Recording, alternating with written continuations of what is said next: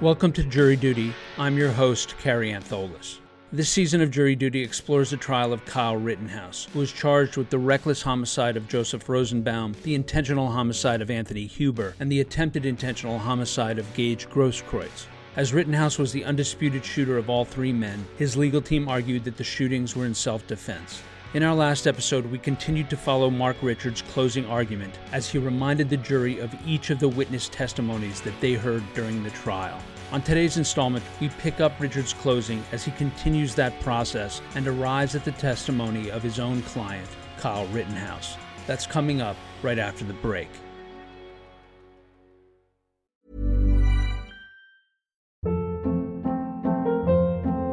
Hold up. What was that? Boring. No flavor. That was as bad as those leftovers you ate all week. Keke Palmer here, and it's time to say hello to something fresh and guilt-free. Hello Fresh. Jazz up dinner with pecan-crusted chicken or garlic butter shrimp scampi. Now that's music to my mouth. Hello Fresh. Let's get this dinner party started. Discover all the delicious possibilities at hellofresh.com.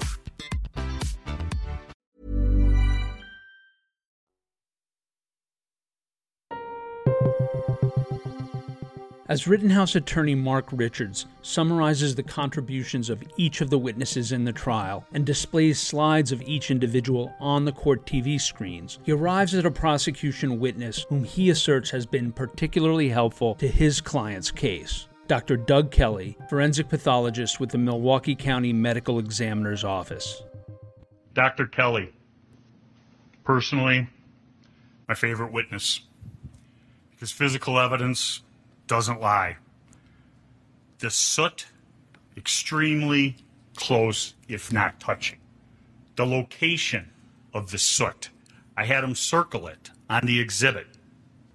On redirect, after I had him do the demonstration and draw on the photograph, the state tried to get him to back up his opinion, back it off. He wouldn't because the physical evidence doesn't lie. It's, as they say in the business, an inconvenient truth. They can't change it. It is what it is. In advancing his narrative of how the shooting of Joseph Rosenbaum happened, and simultaneously dismissing the prosecution's version of that event, Richards presents images of his demonstration of the shooting from the trial. Mr. Binger says he was swiping at the gun. Ladies and gentlemen, he didn't need to chase him, didn't need to keep chasing him, didn't need to lunge at him, didn't need to swipe at the gun, i.e., grab the gun. And the shot to the back, as I said, four shots in three quarters of a second. He's backing up, trying to stay away from him, shooting, and shoots until the threat is immobilized. Ladies and gentlemen, other people in this community have shot somebody seven times, and it's been found to be okay. And my client did it four times in three quarters of a second to protect his life from Mr. Rosenbaum. I'm sorry, but that's what happened. And this is the prosecutor who said he shot him in the back. He shot him in the back on a horizontal plane consistent with lunging. The shot goes in here and ended up in his lower hip across the back. If he's on the ground or down and shot, the bullet goes into the back and ends up in the stomach or on the other side. It cleared back here, ended up in the lower hip. That's because he was on a horizontal plane when Kyle shot him. The furthest he was away when the first shot was fired was four feet and closing. Four feet. For emphasis, Richards then takes a tape measure and shows the jury four feet. What was Joseph Rosenbaum doing?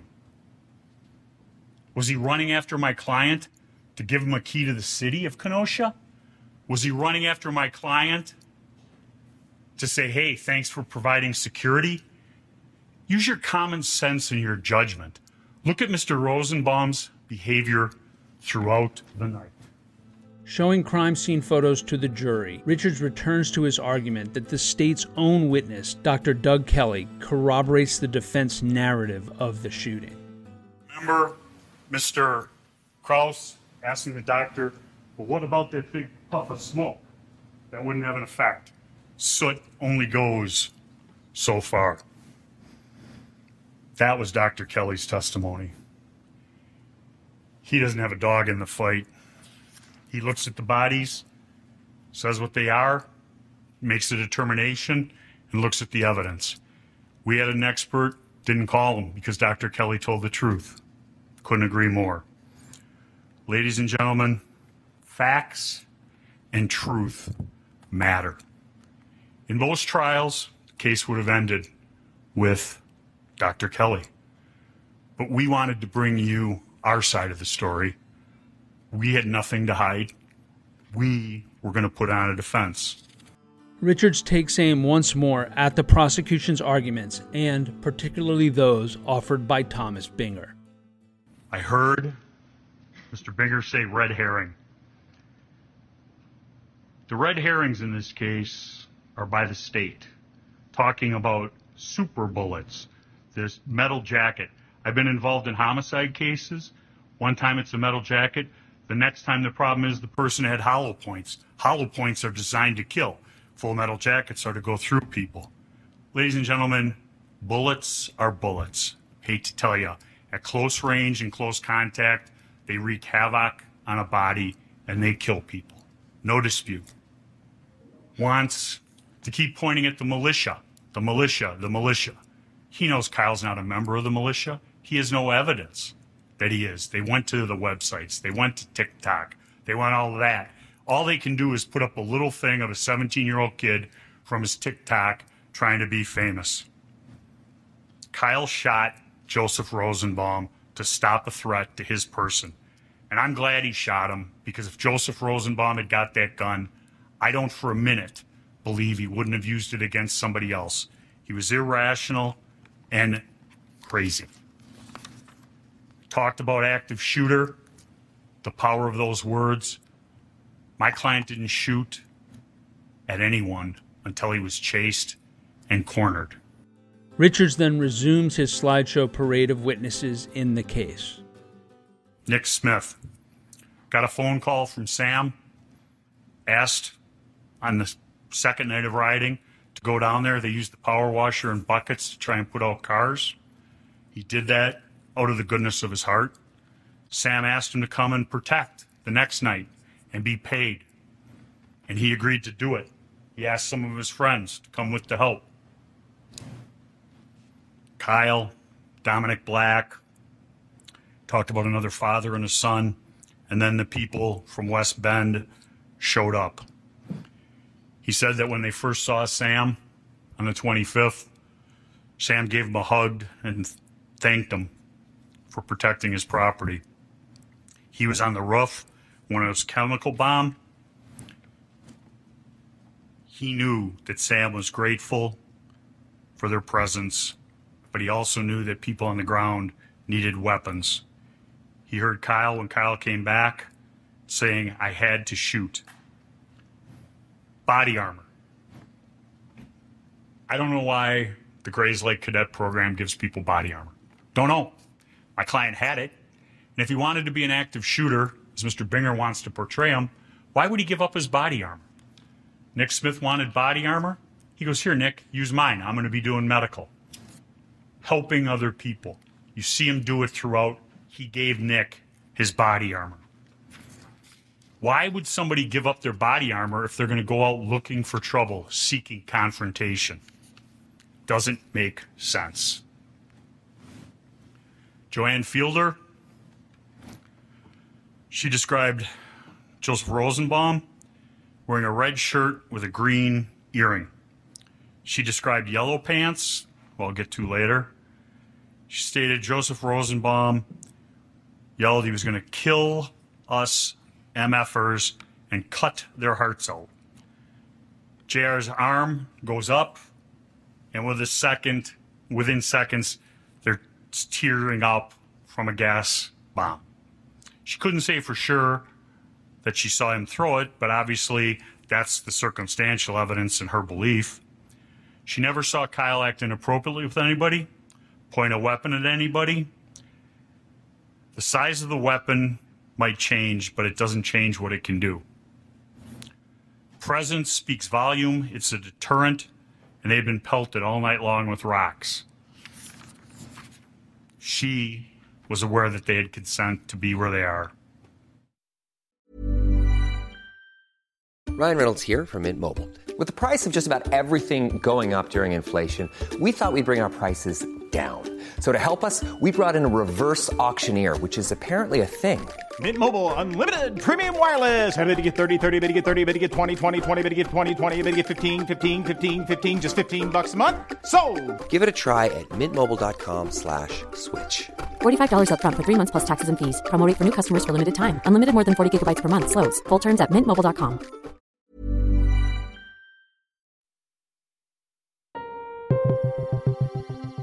Rittenhouse attorney Mark Richards continues his survey of the witness testimony in the trial with one of the defense witnesses, photographer Nathan DeBruin. Nathan DeBruin, interesting witness. He was out there taking photographs on the nights in question, more importantly, the 25th. He filmed the destruction of this community, uptown, downtown. And the ATF and the FBI found out about his videos, his still photography, which I think was incredible. They wanted it. And what did he do? Didn't ask for money. He gave it to him. He sat down with the detective and gave a full interview, showed him the photographs, talked about Mr. Rosenbaum and all the problems he was causing that night, the things he was doing. And that's within less than a month after this. He'd never met Kyle Rittenhouse, didn't know Kyle Rittenhouse, but he had a feeling about what happened that night. And he said if there was trouble, Mr. Rosenbaum was there. I don't think any truer words have ever been repeated. Did he have a lawyer when he met with Detective Howard? No, he didn't. When did he get a lawyer? Remember? After he met with Mr. Kraus and Mr. Binger. Mr. Binger, the person who's made it his personal goal of putting my client's head on his wall. Ladies and gentlemen, that's what it did. And it means he's been cutting corners. And Nathan DeBruin said, after meeting with Mr. Binger, I was very uncomfortable. He tried to put words in my mouth. And he had to go and hire a lawyer to protect him. First, it was show him the videos and then ask him the questions, trying to put words in his mouth. He didn't want that to happen. He wanted to be able to tell his story of what he knew, what he did. He talked about Ziminski, the photographs of all the conduct that Ziminski had done that night, and I'll show you some of them. The photos have a timestamp on them. And he related to Detective Howard in September of 2020 about Joseph Rosenbaum yelling, I just got out of jail and I'm not afraid to go back. Those are his words that he heard Mr. Rosenbaum. It was not objected to by the state, and there has been no proof that he wasn't in a jail. They want you to believe he was in a hospital. There's no medical records. He was in a hospital. There's no medical records. He was properly medicated. And I submit to you that in this case, the way he was behaving, I don't think he was properly medicated. There's pictures of him with the trailer fires, the chains, starting numerous dumpster fires. I submit that he was with the Ziminskis on many of the occasions, and he was emboldened by Mr. Ziminski because Mr. Ziminski was always brandishing his firearm. We saw Joseph Rosenbaum taking the chains. He chose to come down and riot, and that's what he did. Jacob Marshall referred to himself as Gage Grosskreutz's best friend. We brought Mr. Grosskreutz's best friend in as a witness because he had posted something on Facebook immediately after this. He testified he couldn't find Gage Grosskreutz because he was under an anonymous name at the hospital. Nobody knew who Gage Grosskreutz was, who Jacob Marshall was. But he takes it upon himself to post a Facebook message talking about how. Could have next slide, please. I just talked to Gage. To his only regret was not killing the kid and hesitating to pull the gun before emptying the entire mag on him. Coward. Here's the picture of them hugging each other at the hospital when this is posted. Ladies and gentlemen, why does somebody post something like that? Because that's what his friend told him. And he wanted to get Gage Grosskreutz's word out. He didn't repost and say, I lied. He took it down to try and hide it. But unfortunately, the inter- internet has a memory. Next witness was Kyle Rittenhouse. Kyle Rittenhouse did not have to take the witness stand to tell his story. It was told through video. He wanted you, as the jurors, to hear his personal experience of the night of the 25th. He knew Mr. Binger would cross examine him for hours, and he was willing to get up on that witness stand, take the oath, and tell his story the best way he could. And he did. Could Mr. Binger pick on him and find little things about it? A little bit. Did he damage his credibility? I don't think so. Getting to Mr. Yellow Pants, which he's been talked about. Mr. Binger talks about, he says with sarcasm, ladies and gentlemen, you've seen the video. But remember that when Yellow Pants said to Kyle, he goes, You held your gun like this. That's low ready. That's not like this. It's down. He never pointed his gun at him. Did he have a gun? Yes. Did he tell him to get off a car? Yeah. But when he said it to Kyle, Kyle said, I did, and walked away, not wanting confrontation. And remember Richie McGinnis's testimony about that. There was the individual with the slingshot, there was the individual with two rocks in his hand, and the other individual with the gun. And when Mr. McGinnis walked up to him, he immediately had to put his hand down because they were the one advanced on him, and he bought him off with a white claw. My client, when this happened, was 17 years old.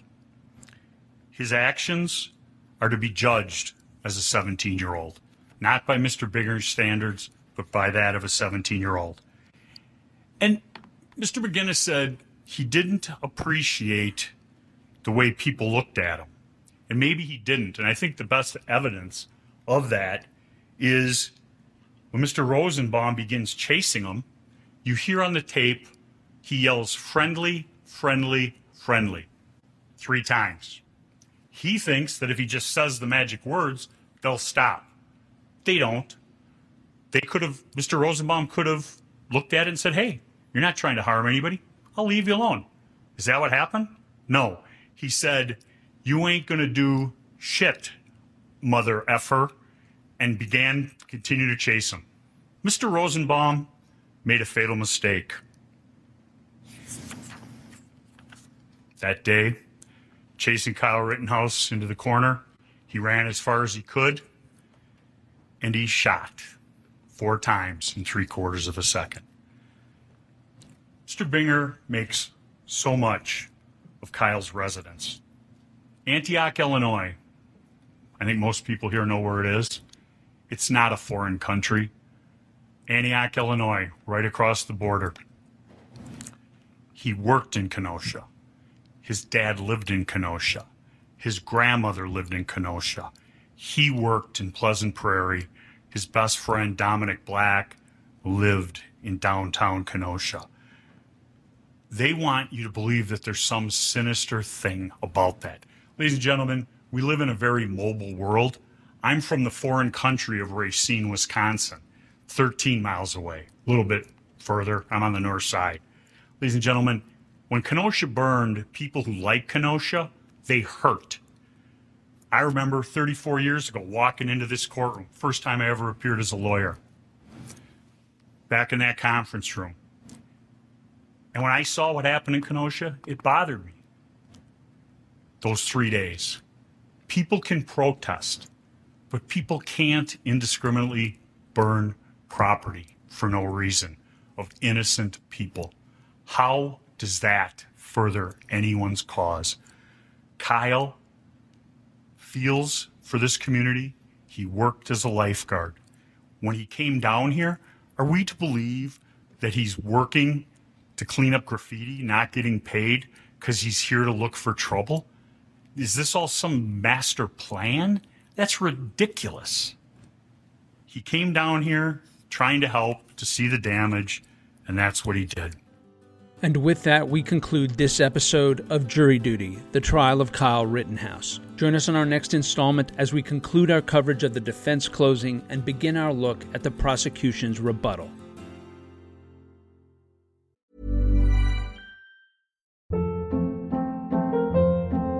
Hold up. What was that? Boring. No flavor. That was as bad as those leftovers you ate all week. Keke Palmer here, and it's time to say hello to something fresh and guilt-free. Hello Fresh. Jazz up dinner with pecan-crusted chicken or garlic butter shrimp scampi. Now that's music to my mouth. Hello Fresh. Let's get this dinner party started. Discover all the delicious possibilities at hellofresh.com.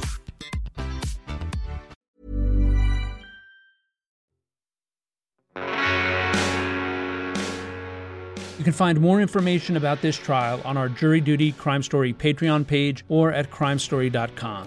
Jury Duty is created, hosted, and produced by yours truly, Kary Antholis. It was co produced by Chris Tarracone and Aaron Karenik, and it was edited by Chris Tarracone. Our consulting producer is Brittany Bookbinder. Music for this episode was provided by Strike Audio, and Trial Audio is courtesy of Law and Crime Networks. Thank you for joining us, and we hope you will come back for the next episode of Jury Duty the trial of Kyle Rittenhouse.